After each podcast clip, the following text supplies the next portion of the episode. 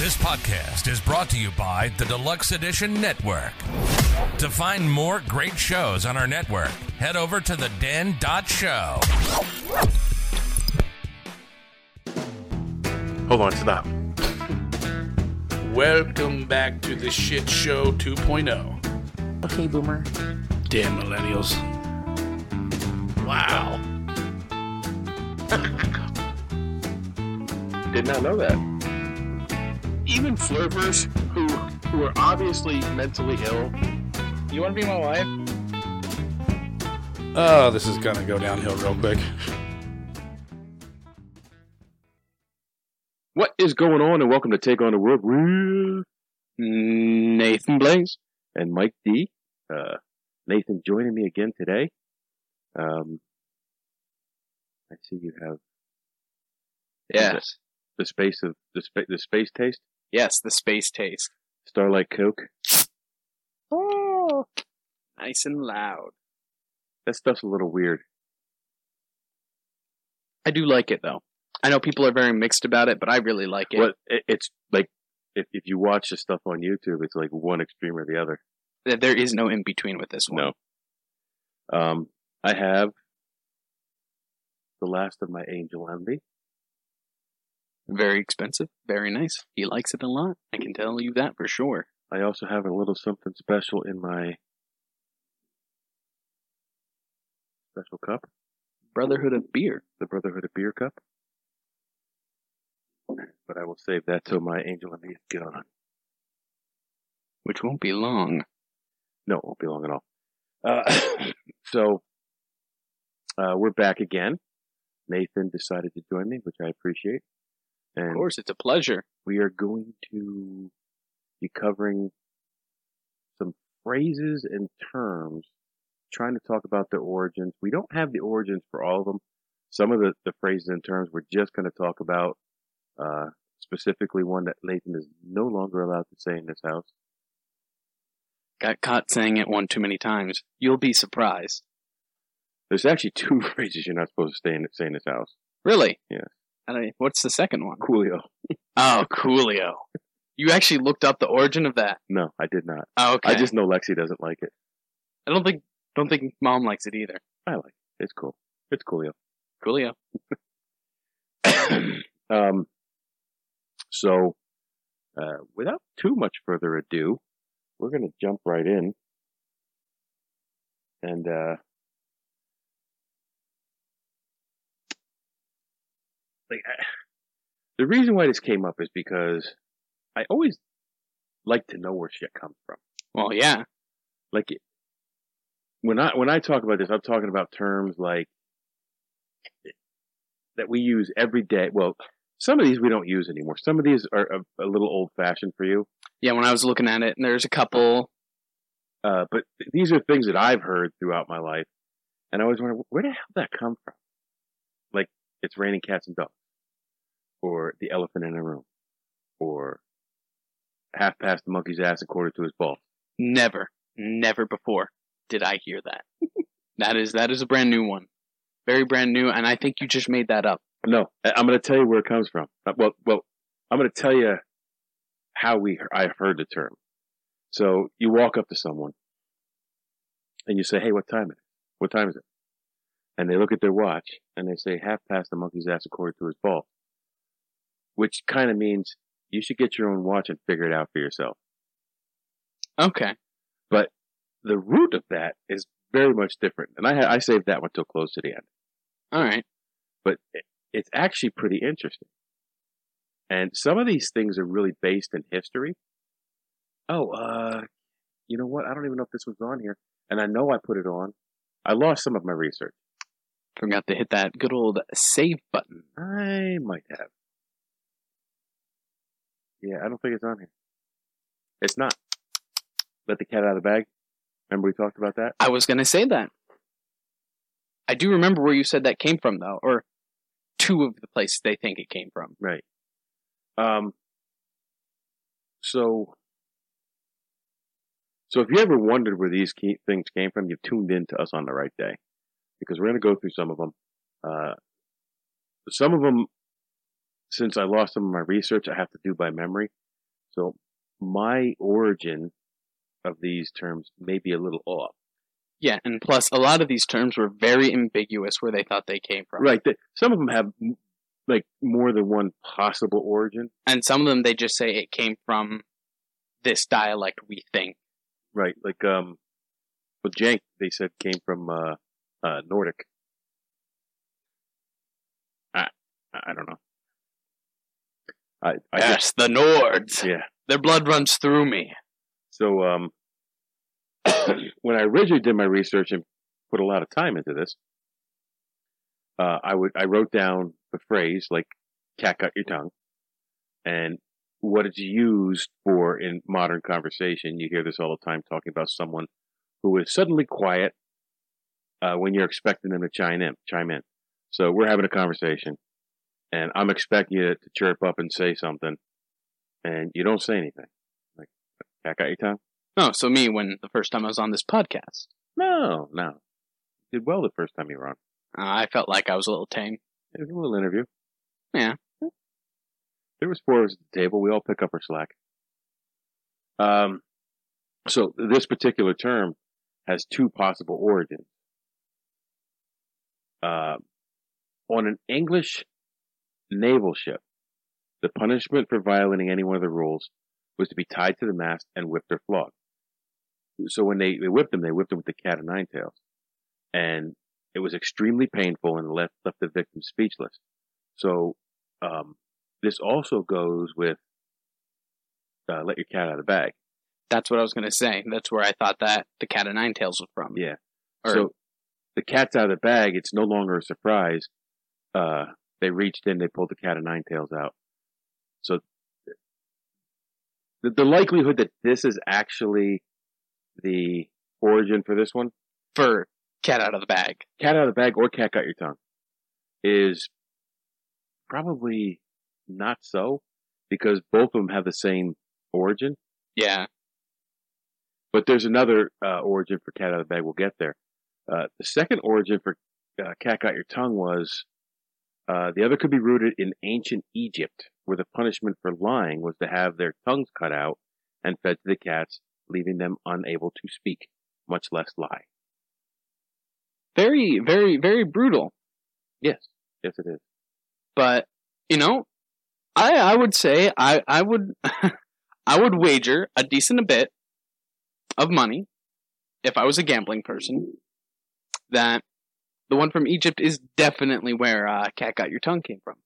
It, seems more likely, uh, especially since it goes back farther. Yeah. in history. But like you, like, like I said, you never know.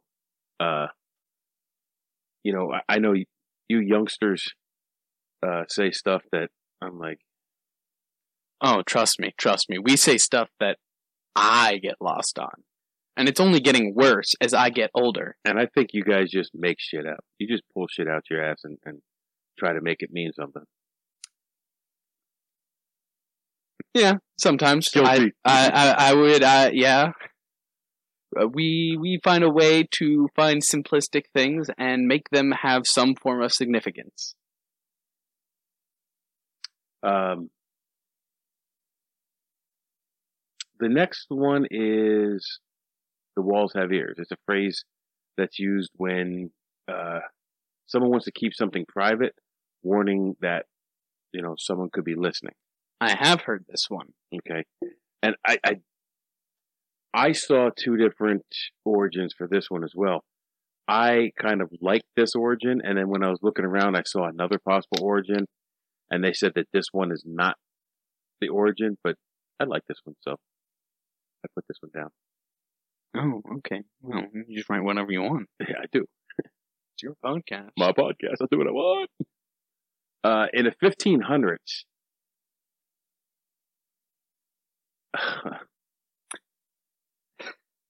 it's the Medmichis. Because I wrote it phonetically on how it was pronounced. In France, at the Louvre, um, Louvre Palace, had listening tubes in every room so the Queen Catherine, uh, Queen Catherine, uh, could discover political secrets that for people trying to plot or overthrow against her. Um, so I know these tubes exist. Okay. Um, I, they they were thought to be communication tubes, like the people literally tried to communicate with them. hmm Uh, but they're saying they were put in as listening devices, which I thought back in the 1500s they're bugging somebody's room. That's actually that sounds very cool, and I I I, I would buy into that. I'd buy into that. Now, what's I yeah, what's the other one you read? I, I don't remember because I didn't write it down. And it I, I did this research weeks ago. Yeah, we were supposed to do this episode a while ago. I'll take the blame for that one. Um, but I I don't know. That's pretty cool. No, and you know what? I think I have heard that story about there being a palace and someone listening in through listening tubes. So, uh, let's see. You want to do the next one? Bury the hatchet. So you use bury the hatchet, you know, putting an argument to rest. Like, you know, that's it. You're ending it. You're End of a conflict. Yeah. And uh, there's also two possible origins for this. Yes. So it's thought that it came from negotiations between Puritans and Native Americans that they would bury their weapons so that they would avoid violence when they're doing their peace talks. Right. So they couldn't, even if someone got mad and wanted to be violent, they couldn't get to them because they were buried. Yeah. Uh, it, it is actually thought to go back further than that, also with the Native American tribes, that they were doing the same thing when they were negotiating, and it was a sign of good faith between the two tribes to leave your weapons buried and outside the negotiations so that nothing could, could transpire like that. So they, they, both of the, uh, possible warrants go back to, uh, the Native Americans. Which is actually pretty cool. But you would think that maybe some of the Nordic people would do the same thing. Although it doesn't specifically say that anyplace. I'm just, I'm just speculating. Well, yeah. I don't know. Uh, bury the hatchet might even now that don't this is just me throwing a shot in the dark or whatever throwing a shot So now, a funny thing about uh, Bury the Hatchet, um, the the show that I've never seen any of the episodes of, Mash. oh yeah not a single one neither have i I, I've probably seen every episode of MASH like 10 times, 15 times. I, I actually was such a big fan of MASH. I used to have MASH trivia cards for like Trivial Pursuit. Um, on, I think it was the final episode.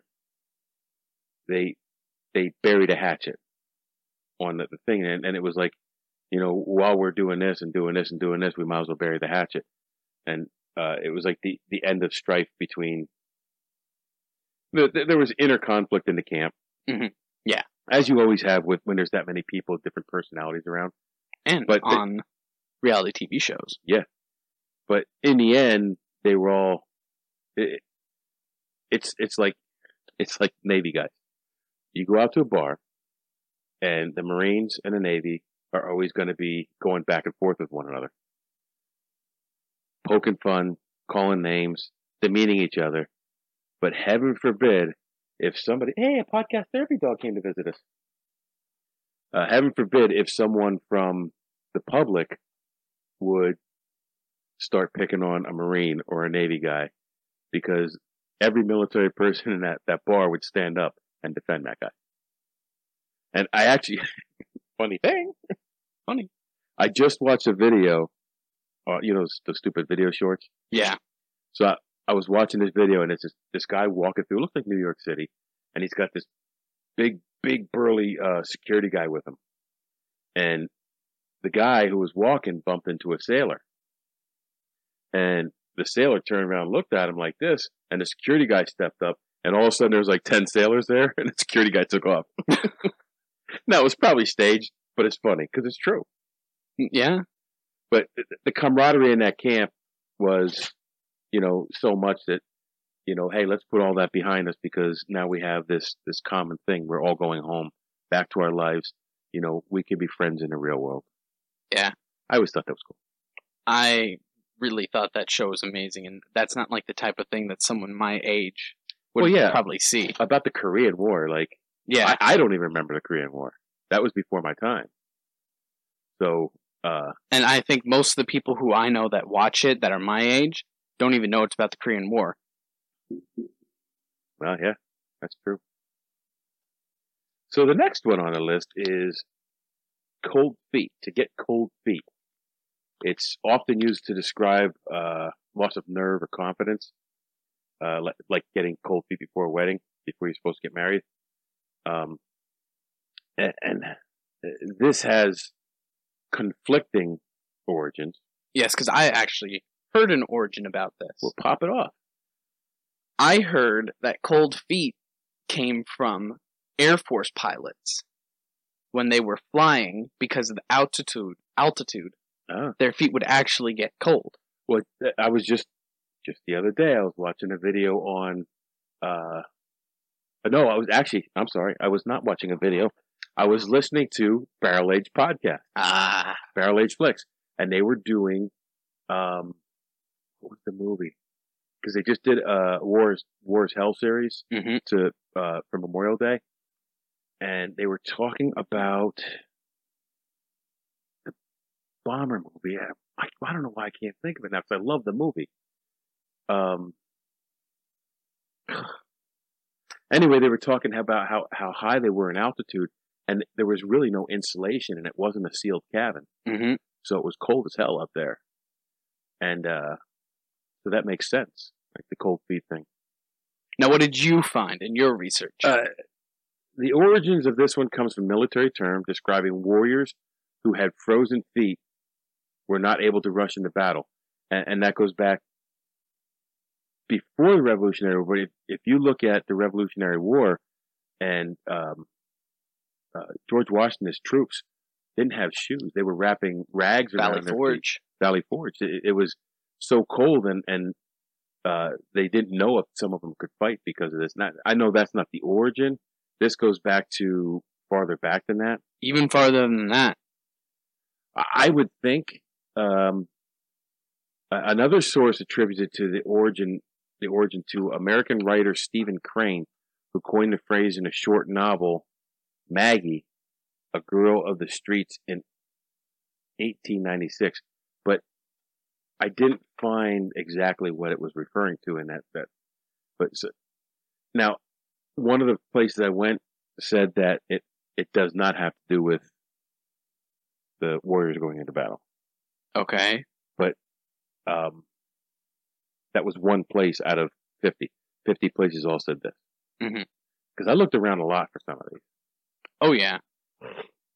I know I sat down with you when you were looking for one of them. I forget which one it was, but how deep that rabbit hole went. Oh yeah, and, and that's why I like this stuff. Because, number one, I like learning shit. Well, yeah. Number two, you're like, I like knowing where these terms come from. Like, this has been a topic that I want to do since we started the podcast 75 episodes ago. So, um, And I can tell you this for sure: you do love showing off that you know these things. well, you do too. Isn't that why you started the podcast? No, I started the podcast because I wanted to have fun, and I think we do when we do it. Um, you want to do this? Caught red-handed. So I think we all know what this is. You're caught. You were stealing something, doing something bad, and gotcha. And they got you. Now, this could date back farther than the 18th century, really. Uh, there was, what was it? A law that says if someone butchers or poaches an animal that didn't belong to them, they were not guilty unless they still had the animal's blood on their hands.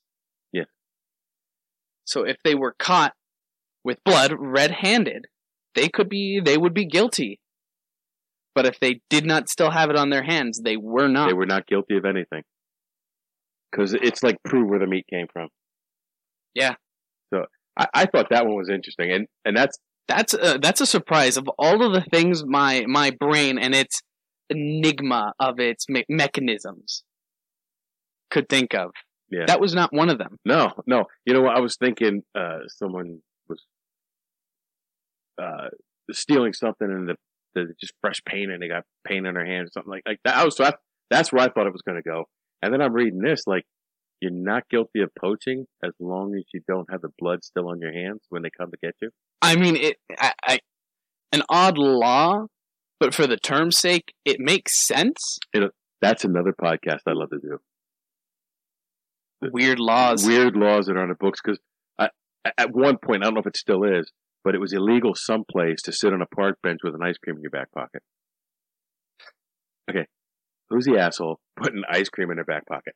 I will say this, but not to get too off topic. It's okay. We do it all the time. I know of a Pennsylvania law,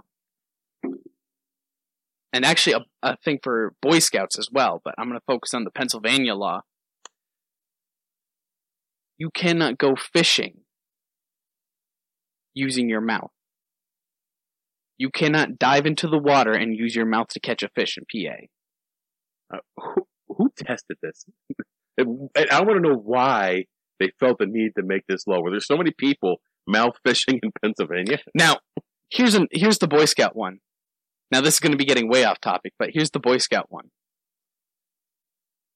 In the first edition of the Boy Scout Handbook, in one of the first chapters, the safety chapter, one of the first things it states is that under no circumstances shall a Boy Scout ever, ever operate a hand mortar. Hmm. Who messed up? Who messed up that bad? That badly that they needed to put it in the Boy Scout Handbook First Edition. is crazy. It's like, it's like that meme of the uh, the sign at the park. It's it says no, and it has a dog on a skateboard smoking, uh, carrying alcohol, and I'm like, what kind of fucking party was this? How do you get the dog to do all that? Here's another. Here's another. Like everybody who knows me knows I'm a big two A guy, Second Amendment. Um, we don't do politics on this, and this, this is not a political thing. But in Pennsylvania, you have open carry and you have concealed carry. So you can open carry without a concealed carry permit, but your gun has to be open. So if you get in a vehicle, it's covered. So, te- so not technically, you absolutely need a concealed carry permit to transport a weapon in the car unless you're going directly to or from a gun range. And in that case, it has to be in a case, blah, blah, blah, blah. However, I sat down with a, a Second Amendment lawyer and talked to him, and he went over. he went over um, a bunch of things, and if you get on a skateboard, because the law basically holds you any mode of conveyance is considered a vehicle. So if you get on a skateboard, even if you're open carry that's not covered, you need a concealed carry permit technically. Wow. If you're on roller skates, if you're on a scooter, if you're on one of those hoverboard things and you have your weapon on you, you have to have a concealed carry permit. Otherwise you, you possibly could be charged for carrying a concealed weapon without a license. I guess when it comes down to you on your hoverboard, it really depends on the local police and if he's having a bad day or not. If I'm on a hoverboard, it's a bad day for everybody. Okay, fair, fair.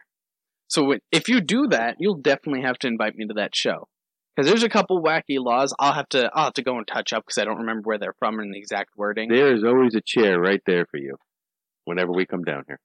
Well, let me know when you're doing weird laws, and I will come down and I will blow your mind with some of the stupid Well- laws. You know I will research the shit out of that. Oh yeah. So let's move on with the, the terms because we did get a little off the rails. Uh, this one, this one I found very interesting. Blood is thicker than water. The meaning now is family is the strongest and most important bonds in our lives. Okay. Yeah. Okay. But the origins of this is counterintuitive to that. Really. So while this is used by people to put family ahead of friends, it kind of meant the opposite. The actual phrase was the blood of the covenant is thicker than the water of the womb. And it referred to warriors who shared, shared blood that they shed in battle.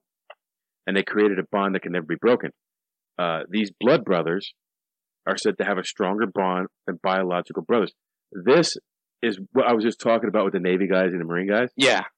Like, now I was in the Navy, I, I didn't see action like that, but these guys who go in the field, and mad props to, to everyone. Thank thank you for everybody who served.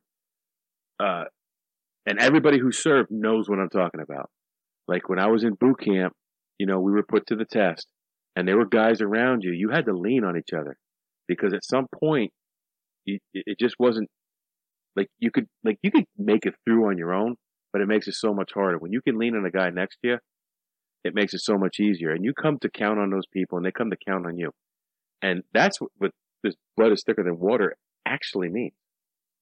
Like these people who you've seen hell with, who you've walked through fire, you know, it's like that for police. It's like that for firefighters, uh, you know, first responders.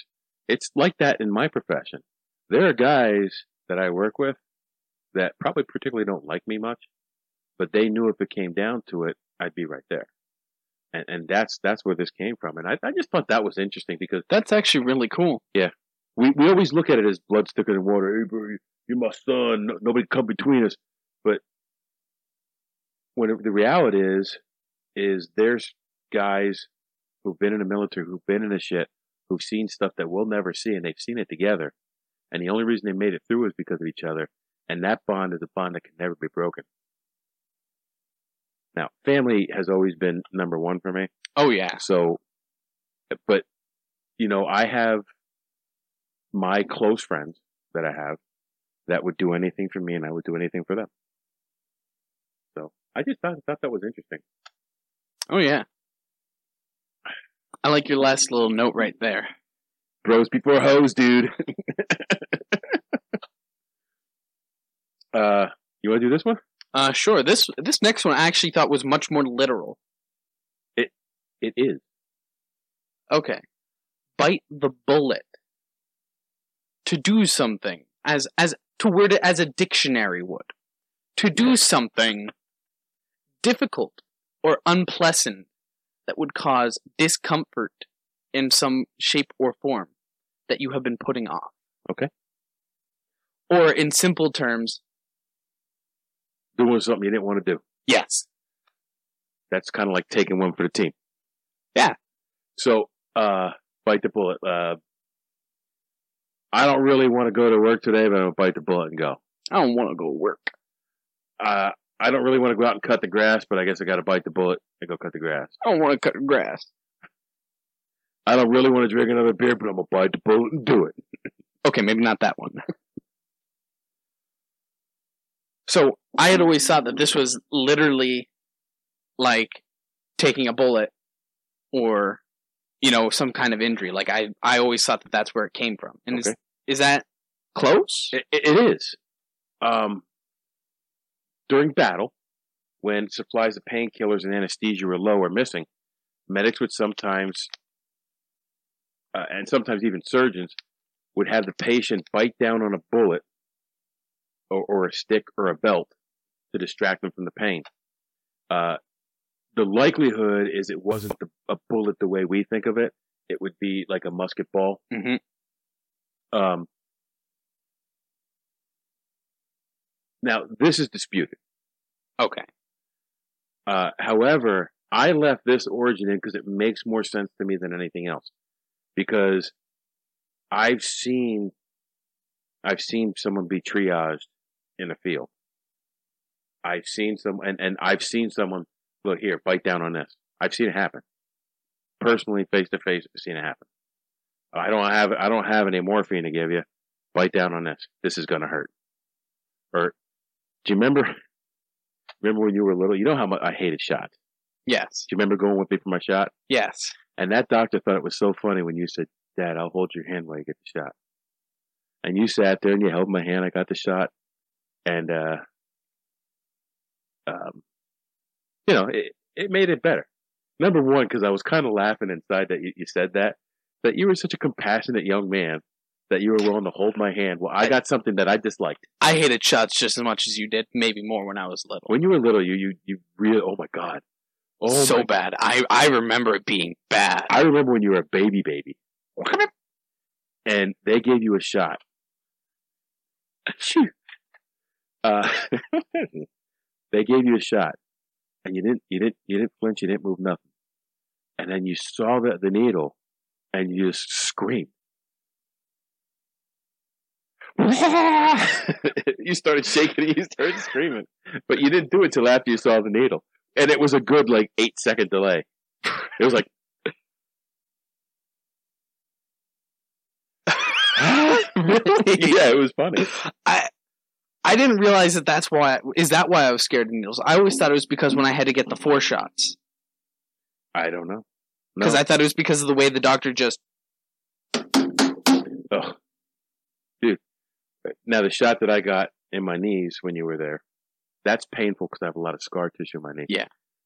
But the one time when I was down there, they put a bigger gauge needle in. They drained my knee first, Ugh. and then she she she knew I hated needles, so what she did, she drained the knee. She drained the knee. She flushed it with. She kept the needle in, flushed it with saline, and then went back and put the injection in the same needle, so she didn't jab me twice, Mhm. which was very nice. But that it, it always hurt when I got them drained, Ugh. I and that needle, I, I swear, it's like this long. That all the way in. Yes, Uh oh, what did I knock out? I don't know. That was your microphone, John's fault. brat. John's fault. All right, so raining cats and dogs. You know, to literally rain cats and dogs free adoption day. It is literal. So it means to rain a lot or rain hard. Uh, again, there's one, more than one possible origin. One was some Norse mythology, where cats would symbolize heavy rains and dogs were associated with the god of storms, Odin or or Odie. Odie the dog, get it? That's a joke. I, I get it, but I'm astonished by the fact that this is actually literal. It even gets more literal that with the second meaning. The second meaning dates back to the 16th century in England. Uh, the houses would have thatch roofs, which is basically bundles of sticks. So those roofs were one of the only places animals could go to get warm. So when the rains got too heavy and the roofs got slippery, cats and dogs would fall off the roofs, making it look like it was raining cats and dogs. That literal in both senses. Yeah. However, I now am reminded of my high school English teacher ragging on us for using the word literal. Well, because people use literal way too much. Well, because literal means in writing sense. Technically, technically, the term we should be using is actual. Yeah. However, in my retort on my on my paper to my English teacher, simply, I don't care. Well, it has come to mean literally, which means as if in writing. I don't know what that is. I don't know. Uh, which means as if in writing, which means as if actually. So, but the problem is, is people say, I'm literally gonna die. No, you're not literally going to die. You are going to figuratively die. You're going to feel like you figuratively died, but you're not literally going to die. You're gonna feel that you're figuratively. There was a guy in Congress made some kind of speech, and he goes, "I'm literally going to get on my knees," and, and he kind of bent down. He goes, "But I'm not going to get on my knees." Well, then you're not literally getting on your knees. No. You are literally going to be in pain after he punches you in the face for being annoying. And I will sit back and laugh. Anywho, you want to do this one? Oh yes, Because we talked about this one. We did, and we talked about um, another saying that's re- that we thought maybe related to this. What was it? The other one was burning the bridge. Oh, yeah. And that makes this one crossing the bridge when we get to it. That you don't need to worry about something until it literally actually happens.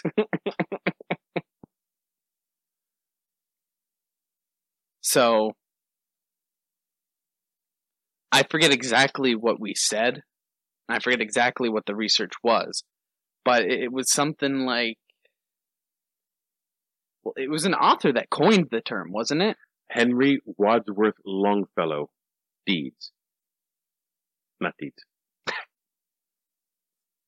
uh, it, this was first spotted in The Golden Legend in 1851. And the quote was, Don't cross the bridge till you come to it, is an old proverb of excellent wit.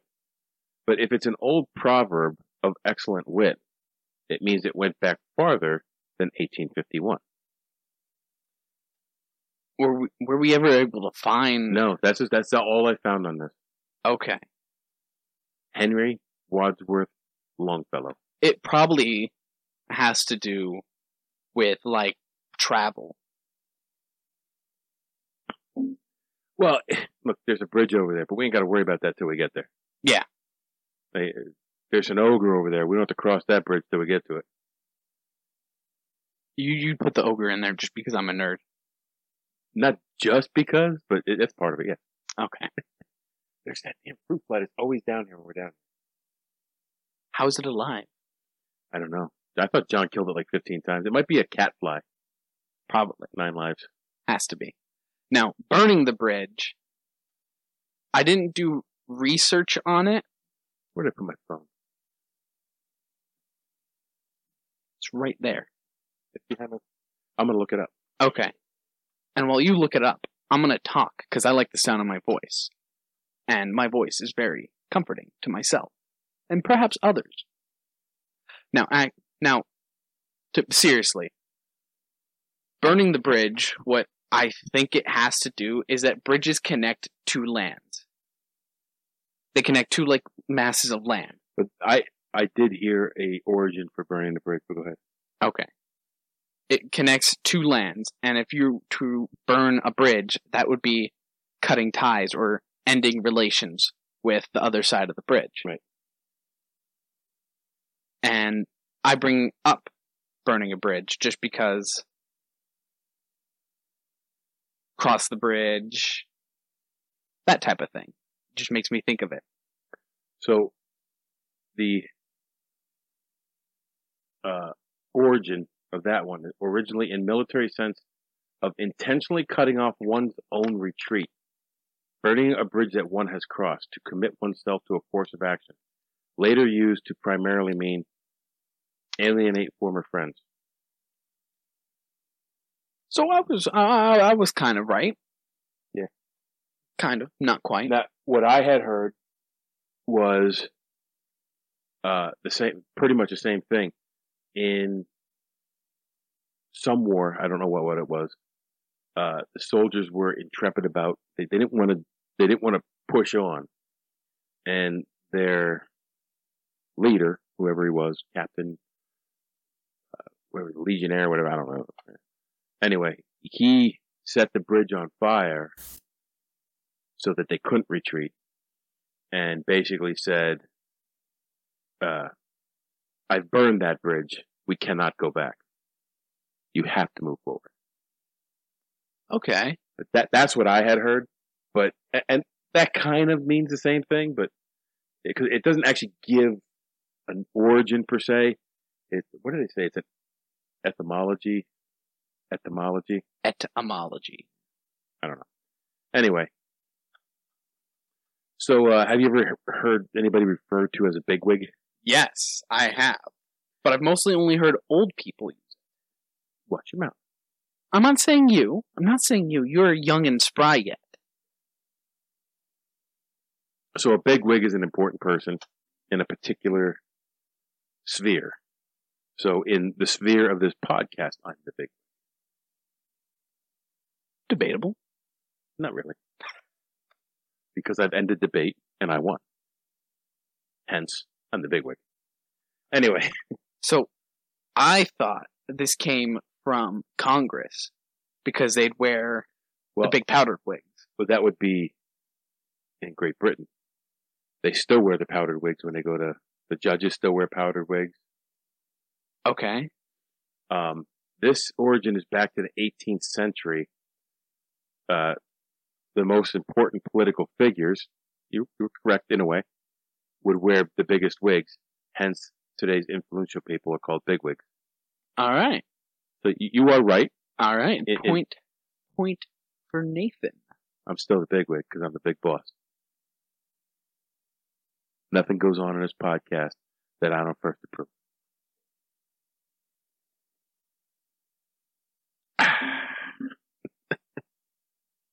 so, the next one is one close to my near and dear to my heart. Oh. One for the road. Usually referring to as one last drink before you leave. But it could mean one last anything before you leave. If you're with your, uh, your snuggle buddy, your girlfriend, one last kiss before you leave. If you're at a party, I'll have one cheeseburger for the road. Uh, I'll have one last tortilla chip filled with seven layer dip for the road. If you're a druggie, one last puff on the shishi before you hit the road. If you're doing other stuff, be one last woohoo before the road. What? Uh, one explanation was during the Middle Ages, someone condemned to death. Now, this one is disputed. I, I, I, put this out there as this was disputed, Okay. but I love this origin. Okay. Go Dis- on. Disputed or not. During the Middle Ages, someone was condemned to death. They were taken down a road to, that is known today as Oxford Street to their execution. During this final trip, the cart would stop and they would be allowed to have one final drink before their death. This is widely contested. However, I love that. But it, it goes to like the condemned, condemned man last request. Yeah. Do you have any last request before we kill you? Yes, set me free. No. Bye.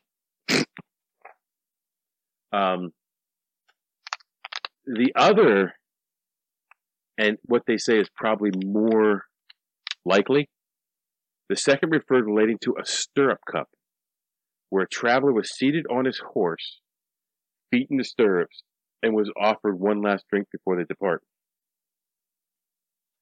Drinking and driving. Bastards. Even even the Cowboys.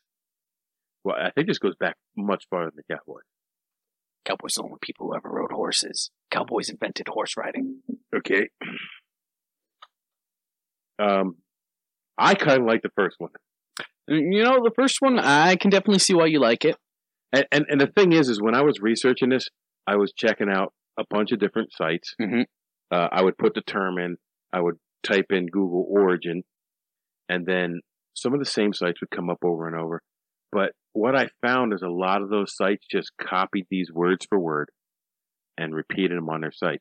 In fact, some of the videos that I watched pertaining to word origin, word for word for what those websites said. Really? Yes. Um, so that's why I look for deeper meanings hmm and, and have on many of these found multiple origins. Because nobody knows for sure. Well, yeah, they're so old and so widely used, it's hard to really tell. Uh, elephant in the room. Meaning that there is some large issue looming that nobody wants to talk about. Uh, there are many theories to the exact origin, and the origin is rather uncertain.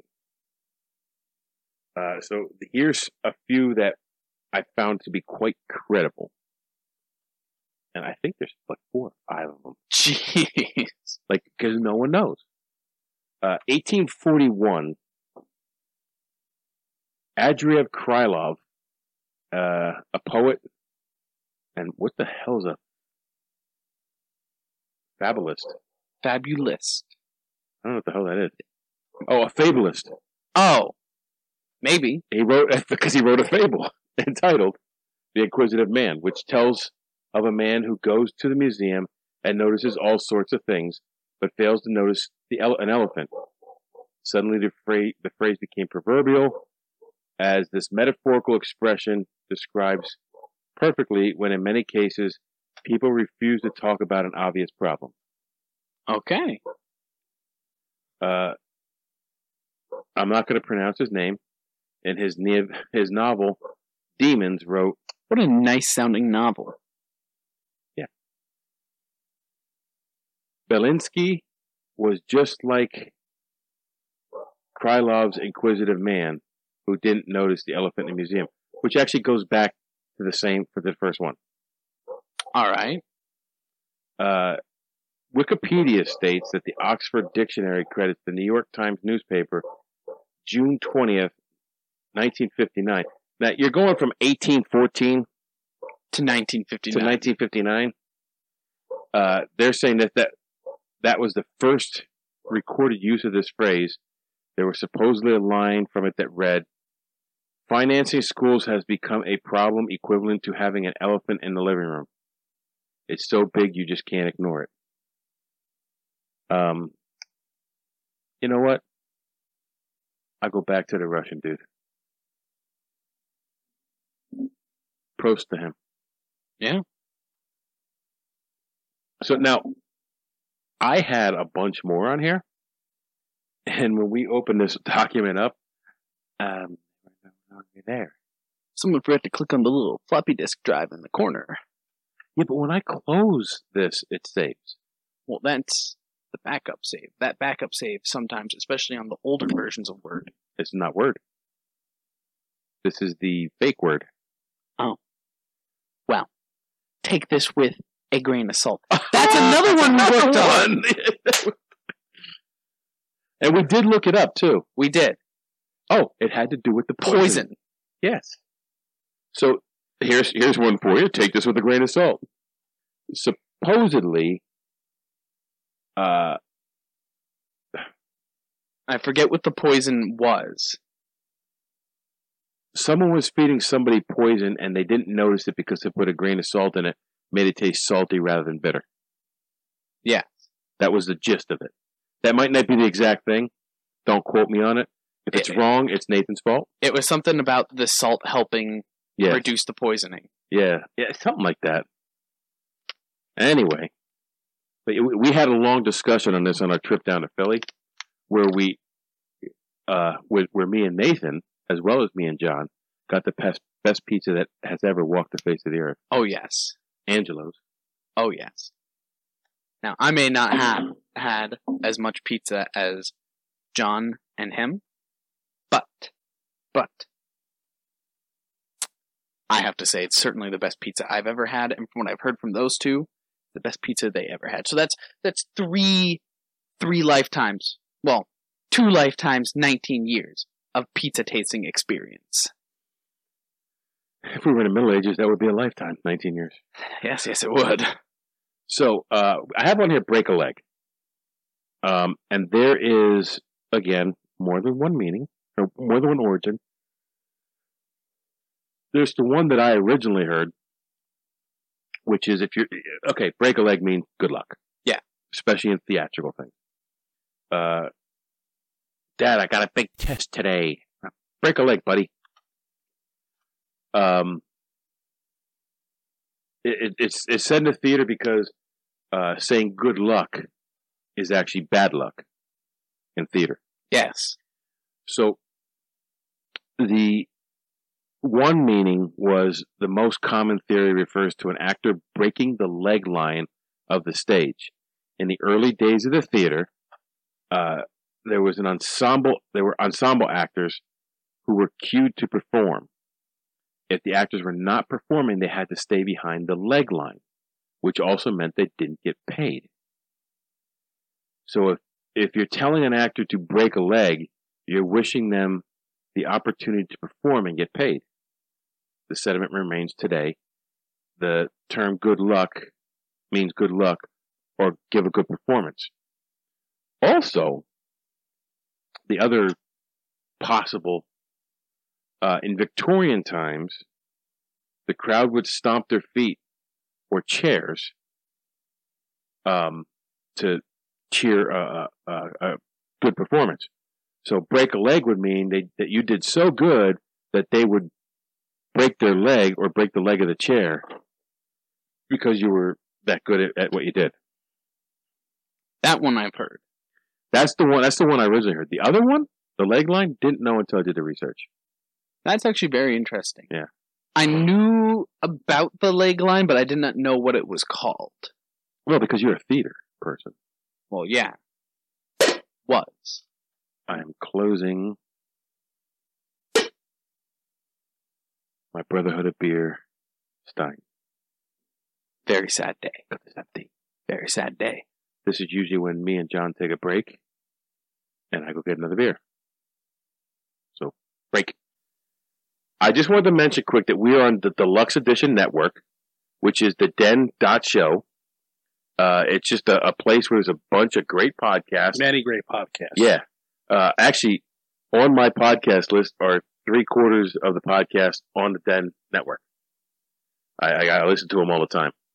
Um, so sh- be sure to check out the Den dot show. Speaking of the Den Network, uh, don't forget to check out the Den dot show and this month's Spotlight podcast, which is Barrel Age Flicks. Uh, these guys and gals get together. They talk about movies. They drink a little whiskey, and I am right now going to raise a glass of Angel Envy, bourbon to the Barrel Age Flicks crew. Uh, keep on doing what you're doing. Uh, if you haven't checked them out, do so now. Don't forget the Den dot show. Look for the Spotlight podcast link, and it'll take you right to them. And we're back after that short break. Um, we only have a couple more to go. Um, this one, half past the monkey's ass, according to his balls. Still, still. No idea. Never heard it. Like I said, it means, it used to mean when I was younger, someone asked you what time, was half past the monkey's ass, according to his balls. And that meant, dude, get your own watch, figure it out for yourself. You see, we have uh we have much simpler terminology. Yeah, get a watch. It's time for you to get a watch. Or I guess Well, we did that too, but this was the more draw everybody's attention to the fact that you don't have a watch, you don't know what the fuck going on. I've heard two hairs past the freckle. Yeah. But that was from, from very strange people. Yeah, aka Nathan's friend. So this one's interesting because it goes back to the British Navy again. the monkey's ass was a device on a British warship that dispensed warm cannonballs. They'd warm them before they shot them. Why? Warming the cannonballs was necessary prior to firing to get predictable characteristics in the barrel. Okay. I guess because the cannonball's not expanding as much when the powder goes off. Because it's already expanded. It- It's, it's the same every time. Okay. Since the monkey's ass was a tubular device, it would cast a shadow on the ship's deck. Balls waiting to be warmed were ne- kept nearby and the proverbial brass monkey. The whole works were were manned by a powder monkey. That was the, the person who would put the powder in um, in the cannon. When the shadow ran along the deck, and almost reached the cannonball storage, it was late in the day, hence the expression. Now, John loved to throw this one at me Really? because we we were talking about doing this episode, like I said, for a long time, All right. and he would every time we talk about it, he acts like he didn't already tell me this, and he tells me again. Yeah, know what half past a monkey's ass according to his balls means? I mean, he sure does like talking about, uh, Balls. yeah. so that brings us to one of the words that you are no longer allowed to speak in this house. It is forbidden. The, It's forbidden. The prohibition is lifted for this podcast and this podcast only. Yes. And now, this will be very surprising to you because this is not as terrible, as unspeakable as some of the other things someone, especially my age, could say. This word that I am banned from saying, and if I say it and it is heard from anywhere in the house, even just the faintest whisper, I will hear my name screamed, and that I am not allowed to speak this word. What could this word be? What could this Hold on. terrible? Let's preface this by saying it's not me saying you can't say this word. No, it is not. What could be so terrible? What is this horrible word that What you are not allowed to say? horrible, horrible thing? Must be profane. Jank. It's just a weird word. Jank. So this is the the Zoomer edition of of where this word come from. so, Take it away, Zoomer. alright. So, jank is for something that's like off kilter, something that's not right or like seemed of low quality, such as this chair. This chair is jank because every time I speak and move, it wobbles one way or the other. That's jank. Maybe the floor is jank and it's not the chair. Maybe the floor is jank. Uh, so Jank, jank, jank, jank, jank. I, I got the Jank! I got the definition: adjective, broken, unnecessarily redundant, uh, meaningless, stupid, rhetorical, moronic, bootleg, or of questionable quality. So, but we did not look up the inception of this word. I did look it up, and it had something about Nordic knots or fucking Yeah, I- like it came from janky, and janky was thought to come from the Nords. The Nordic blood no idea. thrives within my veins. Uh, so that's the extent of Janky. Now you're banned from saying it ever again. Jank and Coolio are the two banned words from Nathan. Coolio. Coolio, that was jank. Coolio is not jank. See now, I use a term called that, that's hinky, and hinky means uh, weird, off, or With an H, not a K. not right. Uh, I don't know where it comes from, but uh, like when in in my profession, you walk on the unit, you could tell if something's hinky. Like the, the inmates aren't acting right. There's somebody's not acting the way they normally would. It's hinky. That's that. The end. Jank. So the term cracker, now, I don't, we don't get political, we don't get racial here, but the term cracker is seen as a racial uh, term uh, used, especially in regards to poor rural whites in southern United States. Uh, although commonly a pejorative, uh, it can also be used in a neutral context. However, the term cracker comes from the cowboys that were in Florida or Georgia. Um, they were known as Florida crackers or Georgia crackers. And it would be the crack of the whip to move the cattle. Oh, okay. It had nothing to do with race. It had nothing to do with slavery. It had everything to do with the sound that that whip made, uh, to move the cattle. Florida crackers. okay. And I learned that a long time ago. So that's why I tossed that one in. All right. Um, that, that's the last one that is on my, my list that is deplenished because I didn't save properly. So what are some other things that we, cause we had a discussion on this driving down to Philly. Yeah. When we were driving down to get the best pizza in the world. Like the side of salt, that's one of the ones that we remembered while we were talking about. Grain of salt. Grain of salt. Sorry. Uh, we talked about a bunch more too. And like every time you said one, I'm like, oh yeah, well, what the hell does that one mean? Where'd that come Yeah. from? Um, but if there's something we missed, comment below. If there's something you'd like us to research when it comes to these phrases, we could do a whole nother show. I'm sure there's a shitload of phrases out there that we haven't touched.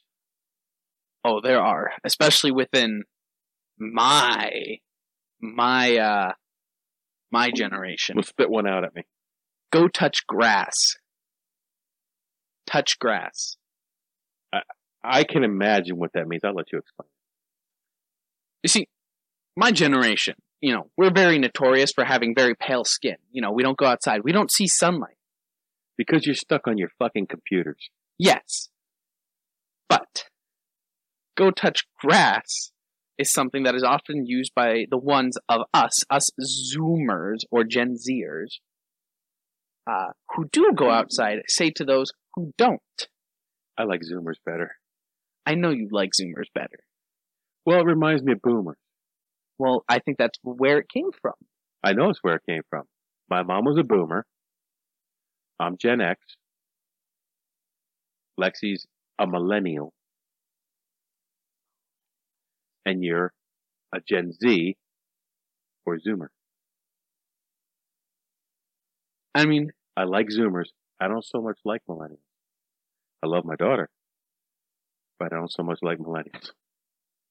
And I will say, Zoomer, when I first heard Zoomer, I thought it was because we were very high energy. No. It's because you're Gen Z and the baby boomers were boomers. Gen Z would be Zoomers. All right, all right, fair enough, fair enough. Zoom, zoom, zoom, zoom. You know what that was from? What? Speed Buggy. It was a cartoon. Uh, he, was an off-road uh, uh, dune buggy. I'm sure uh, after this podcast, thousands of terms will come to my mind. You know, another one you and I could do is uh, cartoons. Now, I know my, my buddy Casey from the deluxe edition is going to do cartoons coming up, 80s and 90s cartoons, because they do pop culture stuff. All right. But the difference between cartoons, but actually, I'd love to have Lex here for that too, because the cartoons when I was younger, and then John's age, which is my brother's age, my brother's a little bit younger than him, and then Lexi's age and your age, the way the cartoons have changed over the years. And even now, I will be the first to admit, I'll be the first to admit, early in the morning, before I've had my cup of coffee, my breakfast, I will sit down and I will watch a children's cartoon. Maybe not like, My Little Pony. no. I, I won't watch something like that. Not anymore. That was when I was like eight. When you were a brony. Yes. And I won't watch like what what Bubble Guppies. I won't watch something like that. But No, I'll- not infant cartoons. No. I'm, I'm talking about cartoon. Yeah. And even just between me growing up, which would probably be the cartoons that Lex watched, because that's probably why I watched a lot of them because she did. Well, like the cartoons that I watched, I watched my cartoons from my age. Mhm. And then I had my brother. My brother was nine years younger than me. So I watched the Transformers, I watched Voltron, I watched Thundercats because he watched them. And then, uh, and then we had Lexi and she watched like Cat Dog and, uh, I forget. I went through the list and, and like, like I, I watched half of those cartoons with And I watched I watched some of them too, probably because she was watching. Them. And then I've watched the dumbness that they call cartoons now yes, because of you. and it has gotten even worse. Like what are those three bears or What We Bare Bears? yeah. I don't watch that one. You you had it on here like a lot. Well, because there's nothing else on. I didn't watch that one, but it was on because yeah. Yeah. I didn't watch Spider Man because I like Spider Man. I watched it because it was on. That's not true. I love Spider Man. I would have loved to watch Spider Man. And there were some Spider Man cartoons, but most of them were short lived. Here's a funny story. Uh, years ago, I worked a job, and that job everybody got done at three thirty, and I got done at four. So for the last half hour, I'd put Spider Man on the TV, and I'd watch Spider Man. I watched whatever episode of Spider Man was on that day. And I really miss channels like Boomerang. Because Boomerang would play. Oh, they'd have uh, Space Ghost on. They'd have uh, I love Space Ghost. Um, Richie Rich. Richie, uh, I, Richie Rich was like my brother's era of cartoons, Okay. and kind of Lexi's. Lexi also like uh, Jesse Duck- and the. Pussycats. Josie and the Pussycats was definitely my era, the original one. Mhm. Um, the, Transformers was kind of my brother's era, but I love the Transformers. Um, lots of good cartoons. Anyway, that that's a show on its own. Oh yeah, we'll definitely have to have the whole crew here for that. It'd be cool to have Bob here for that because Bob remembers a lot of those. Love Bob. He remembers a lot of those cartoons. So as for phrases and terms and words and their origins, unless you have another Zoomer one for us, They don't come to my mind.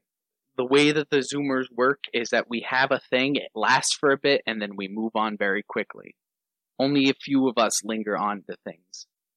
And a lot of the words, a lot of the things that we go through are just a rehash or like a rerun of something that's already been used. okay. It's like a remake. Oh, I know how you hate remakes. I hate remakes. So something to look forward to for uh, a series that I'm going to do with with uh, Nathaniel. Uh, we want to do the uh, the history of different sodas. Yes, yes. So uh, I know the one for Pepsi is ready. I know the one for Coca Cola is almost ready. But there are a couple other sodas that I want to throw out there. Oh yeah. I, I want to do Fanta. I know you want to do Fanta. You love Fanta's story. interesting story. I would like to do uh, like Moxie, uh, Green Dot, um, RC Cola. I like RC Cola's story. Yeah, RC Cola was like I saw that story. It's cool, but I want to get more information than than it's all. Like I don't just want to do the same thing that everybody else is doing. Well, yeah. I want to get more information or find something that that people don't know. And uh, like with Pepsi, at one point when they did Pepsi Crystal, they actually and I can't find a picture of it anywhere. They had a clear can. It wasn't a can. It was a it was a small bottle, but it was can shaped bottle with a, a pop top. Uh, and I cannot find a picture. I know they had them because I had one. Anyway, you could find those kind of cans now for seltzers and stuff, but Pepsi Crystal had a clear one for a while. It may maybe it didn't go over well. Maybe they punctured too easy. I don't know. Before my time. Yes, but uh, so Pepsi's almost ready, or Pepsi's ready. Coca Cola's almost ready. RC, there's a lot of research there. Oh yeah. I'd And like to I'm do- sure you can dig deep with that. I'd like to do Mountain Dew. Really, Mountain Dew has a big history to it. I don't know if it's a big history, but it's a separate history from what it is now. Uh, Dr. Pepper, I love Dr. Pepper, and I would love to do a lot of the story about that. So uh, here and there, we're going to spatter a couple of them in. So look forward to that. Um, so for this episode, I think we're done. We took on the origin of different phrases. Now you go take on the world, one phrase at a time. Our podcasts exist because of listeners like you. To find other great shows, head over to the den.show. Thanks for listening.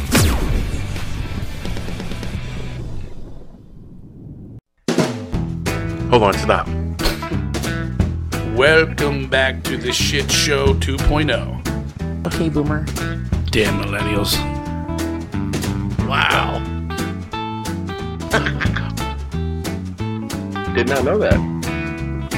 Even flirters who who are obviously mentally ill. You want to be my wife? Oh, this is gonna go downhill real quick.